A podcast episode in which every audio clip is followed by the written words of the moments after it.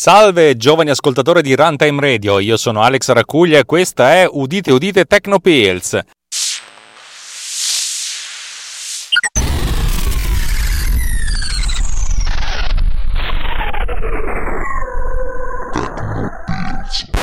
Puntata un po' particolare e molto piacevole perché abbiamo ricevuto una, una, mail, cioè anzi no, non abbiamo ricevuto un'email, abbiamo ricevuto un, una comunicazione, un messaggio da uno dei nostri ascoltatori che ci fa una bella domanda, ma facciamolo sentire. Vai Giovanni. Ciao Alex, sono un tuo seguace sul podcast e da poco sostenitore di Runtime Radio. Avrei una domanda tecnica da farti, da totale inesperto del settore video, e mm, forse tu hai già in parte risposto in puntate precedenti. La mia domanda è la seguente. Eh, come mai se mentre sto guardando un video anche in alta risoluzione, quindi che appare molto ben definito, eh, su un player, magari non so, il telefonino o lo schermo del computer, eh, premendo il tasto pausa, il fotogramma che si ferma appare meno risoluto eh, del, del video che stavo vedendo, come se questo video in alta risoluzione fosse formato di fotogrammi con una risoluzione più bassa. Penso di avere già intuito la risposta, ma mi piacerebbe averne, avere la tua versione, dato che tu sei molto eh, chiaro nello spiegare queste cose, direi abbastanza difficili e tecniche. Grazie mille, ancora complimenti, continua così. Allora, innanzitutto ringrazio Giovanni bellamente perché, per, due, per, due, motivi. Uno perché ci sta finanziando e lui è una persona simpatica e brava, mentre gli altri sono un po' meno simpatici, un po' meno bravi, ma ciò nonostante gli vogliamo abbastanza bene lo stesso. In secondo luogo ci ha fatto dei bei complimenti, io sono molto contento, grazie, grazie, grazie. Ogni volta che qualcuno mi fa un complimento ehm, mi viene da dire ma mi sta prendendo per il culo o cosa? Ma perché ho la sindrome del, insomma, dell'autostima bassa. Vabbè, scherzi a parte, mica tanto scherzi scherzi. La cosa più interessante è che Giovanni ci ha fatto una bellissima domanda a cui mi piacerebbe rispondere, cosa che farò immantinente, cioè orora. Allora, lui ci dice bellamente: Io ho fatto provato a fare la, il fermo immagine e l'immagine è bella sgranata. Perché? Eh, qui si potrebbe discutere a lungo, cercheremo di riassumerla in breve. Allora, se noi andassimo a fare un lavoro, eh, diciamo, teorico e iperconcettuale, potremmo semplicemente dire che risoluzione temporale e risoluzione spaziale sono abbastanza interdipendenti tra loro e soprattutto per quanto concerne l'audio, magari fa, fa più, è più facile riuscire a capirlo sull'audio, si può scambiare la risoluzione temporale con la quantizzazione. Cosa significa tutto questo? Facciamo un esempio molto semplice. Abbiamo l'audio del nostro CD che viene digitalizzato 44.000 volte al secondo e ognuno di questi campioni digitalizzati può assumere un valore da meno 32.000 erotti a più 32.000 erotti, in pratica 16 bit di, di quantizzazione. Vari teoremi ci possono dire che noi possiamo aumentare la risoluzione cioè il numero di volte al secondo in cui andiamo a effettuare il campionamento, da 44.000 possiamo salire a 88, andare su, su, su, su, su, fino a, a invece di kilohertz parlare di megahertz, e man mano abbassare la risoluzione di, di, quantizzazione, mantenendo sempre la stessa quantità di informazioni, cioè la possibilità di ricostruire il segnale.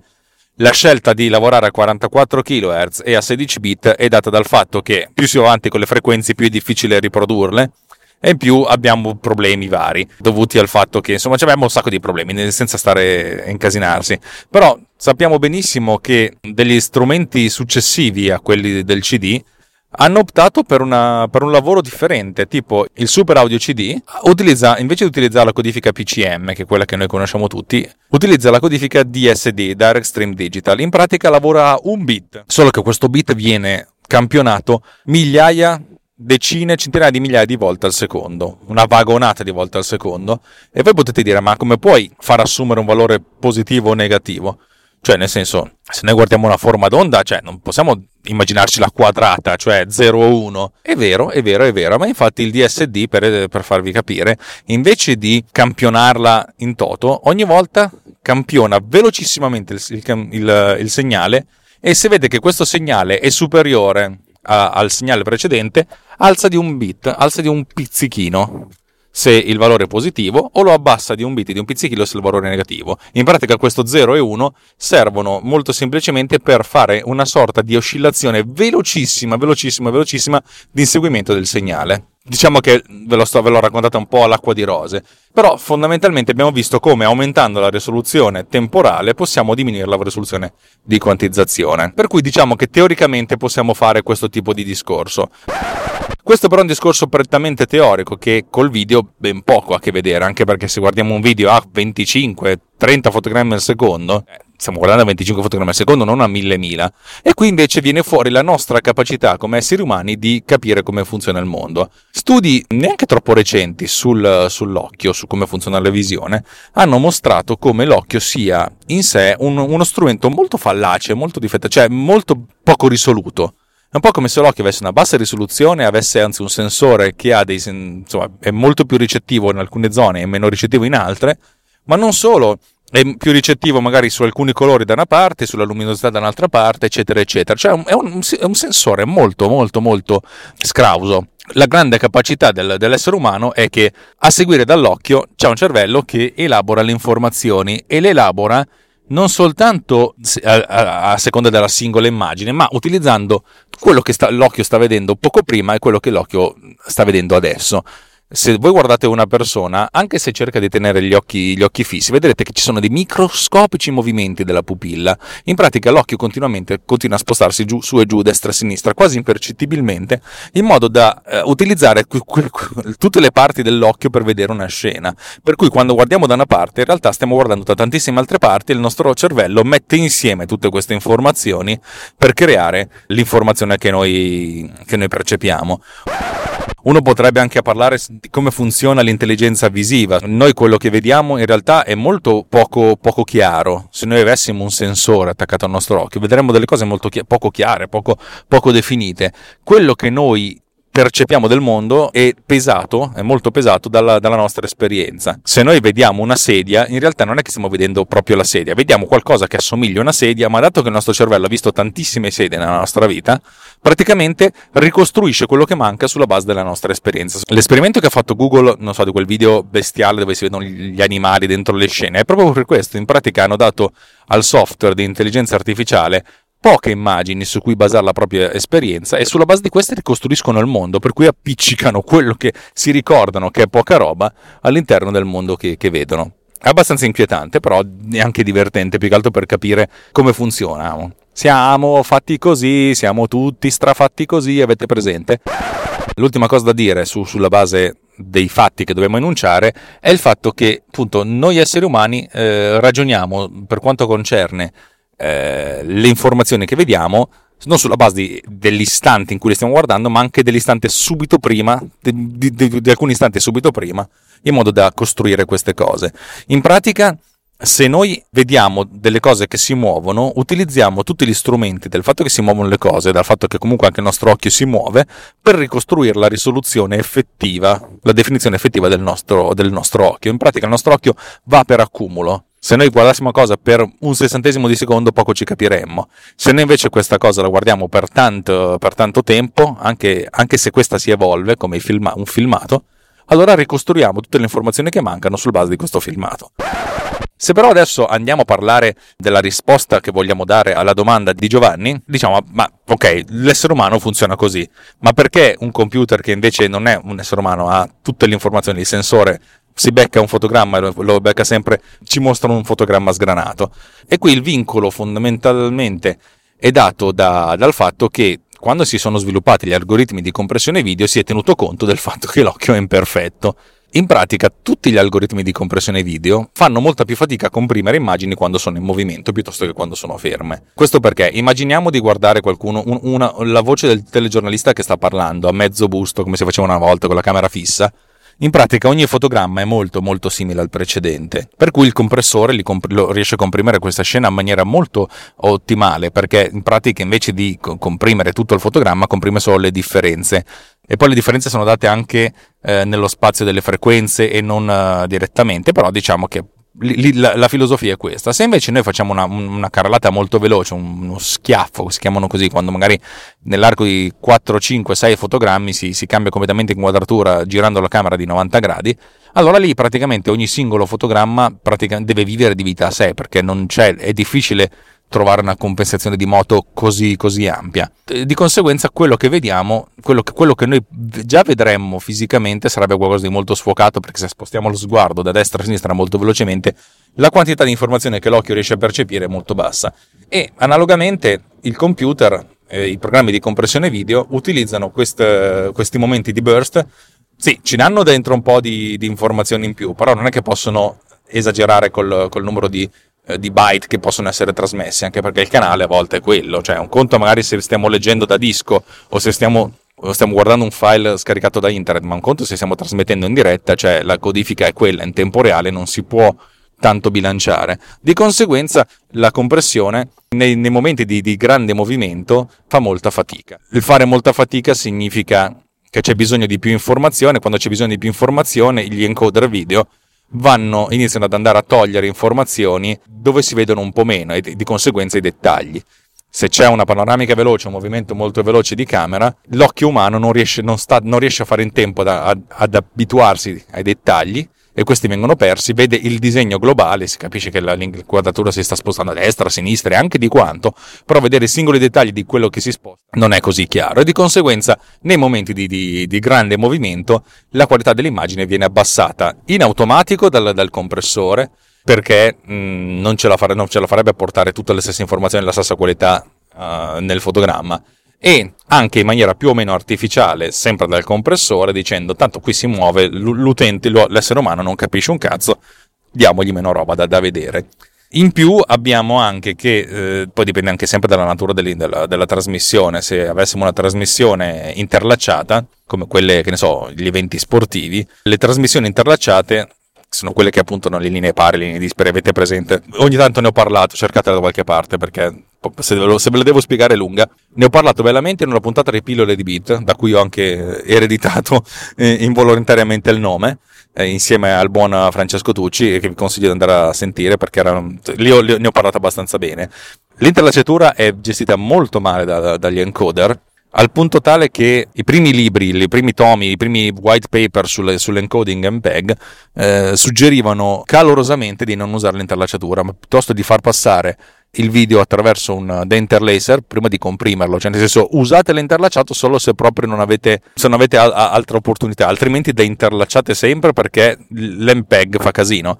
L'MPEG poi è stato, si è sviluppato in maniera piuttosto furba, cerca di beccarsi le informazioni di semiquadri anche eh, tra semiquadri differenti, però è molto molto complesso e non è ottimizzato. Pensate che MPEG 1 non aveva neanche l'interlacciato, MPEG 2 lo gestisce abbastanza bene, ma MPEG 4 non è che ha incrementato più di tanto questa potenzialità perché mi si sono detti utilizziamo MPEG 4 più per i device, i device non sono interlacciati, vediamo di fare la prova di futuro che magari nel, nel 2004-2007 quando esce MPEG 4 già non ci sarà più l'interlacciato, ah ah ah, ah ci sono cascati bellamente perché l'interlacciato è qua e fatica a morire.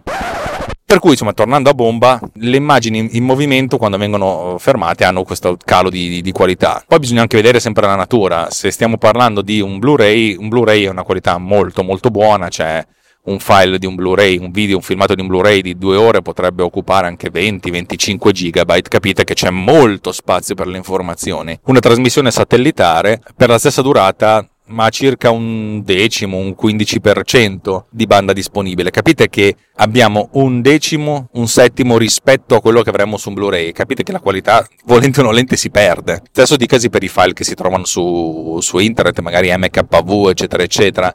Questi perché vengono ricompressi. Un file che appunto su, su Blu-ray occupa 20 GB finisce per occuparne 5, 6, 7, 8, 10. Comunque c'è stato una, una seconda, un secondo passaggio di compressione.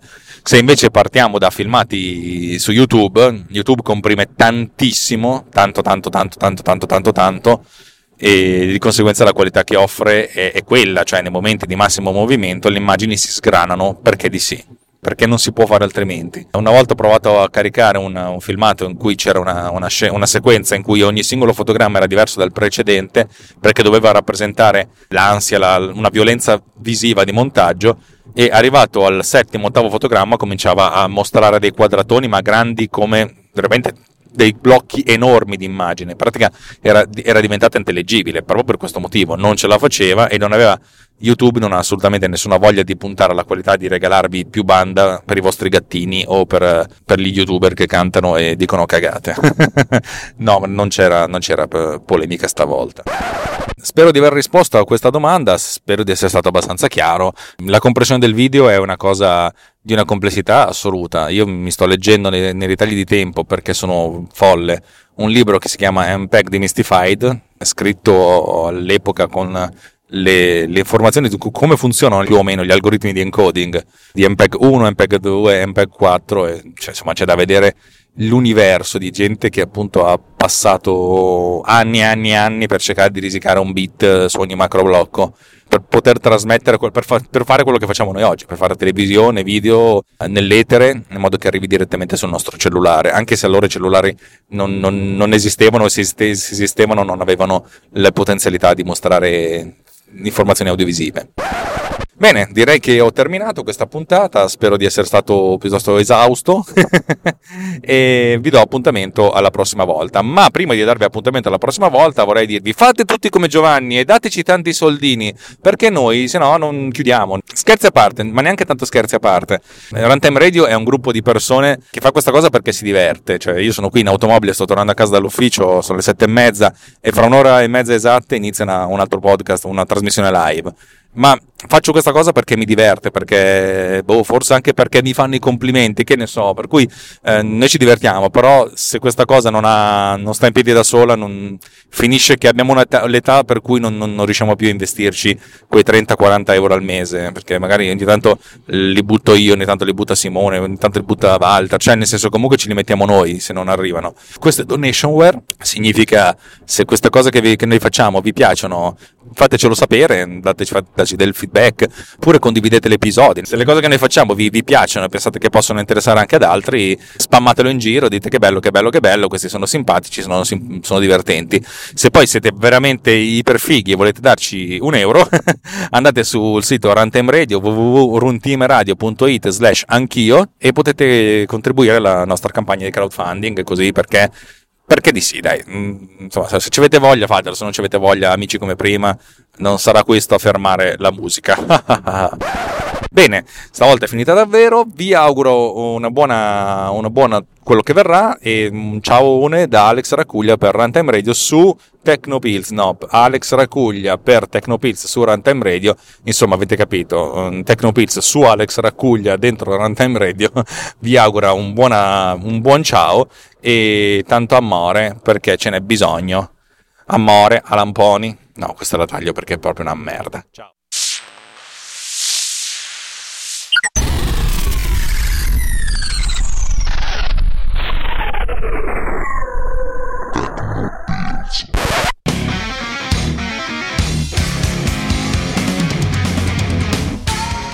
MDB Summer Radio, la trasmissione musicale più inusuale del mondo, creata e condotta da Alex Raccuglia, con lo scopo di promuovere la bella musica, brani non troppo mainstream legati da un filo conduttore, un tema per ogni episodio, una storia per ogni puntata.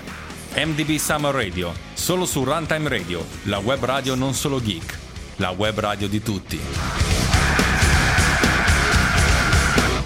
Ci avete mai pensato? Lo sapevate? Ci avete mai pensato? E a cosa? Pillole di Bit è un podcast tecnologico per tutti, puntate brevi e facili da capire per chi non sa nulla di come funziona la tecnologia, ne vuole sapere di più, ma ha poco tempo. 10-20 minuti ogni due settimane. Ogni puntata un argomento nuovo e se, se vi interessa mi trovate su iTunes oppure sul sito www.pilloledibit con il punto prima dell'it. Vi aspetto, ciao!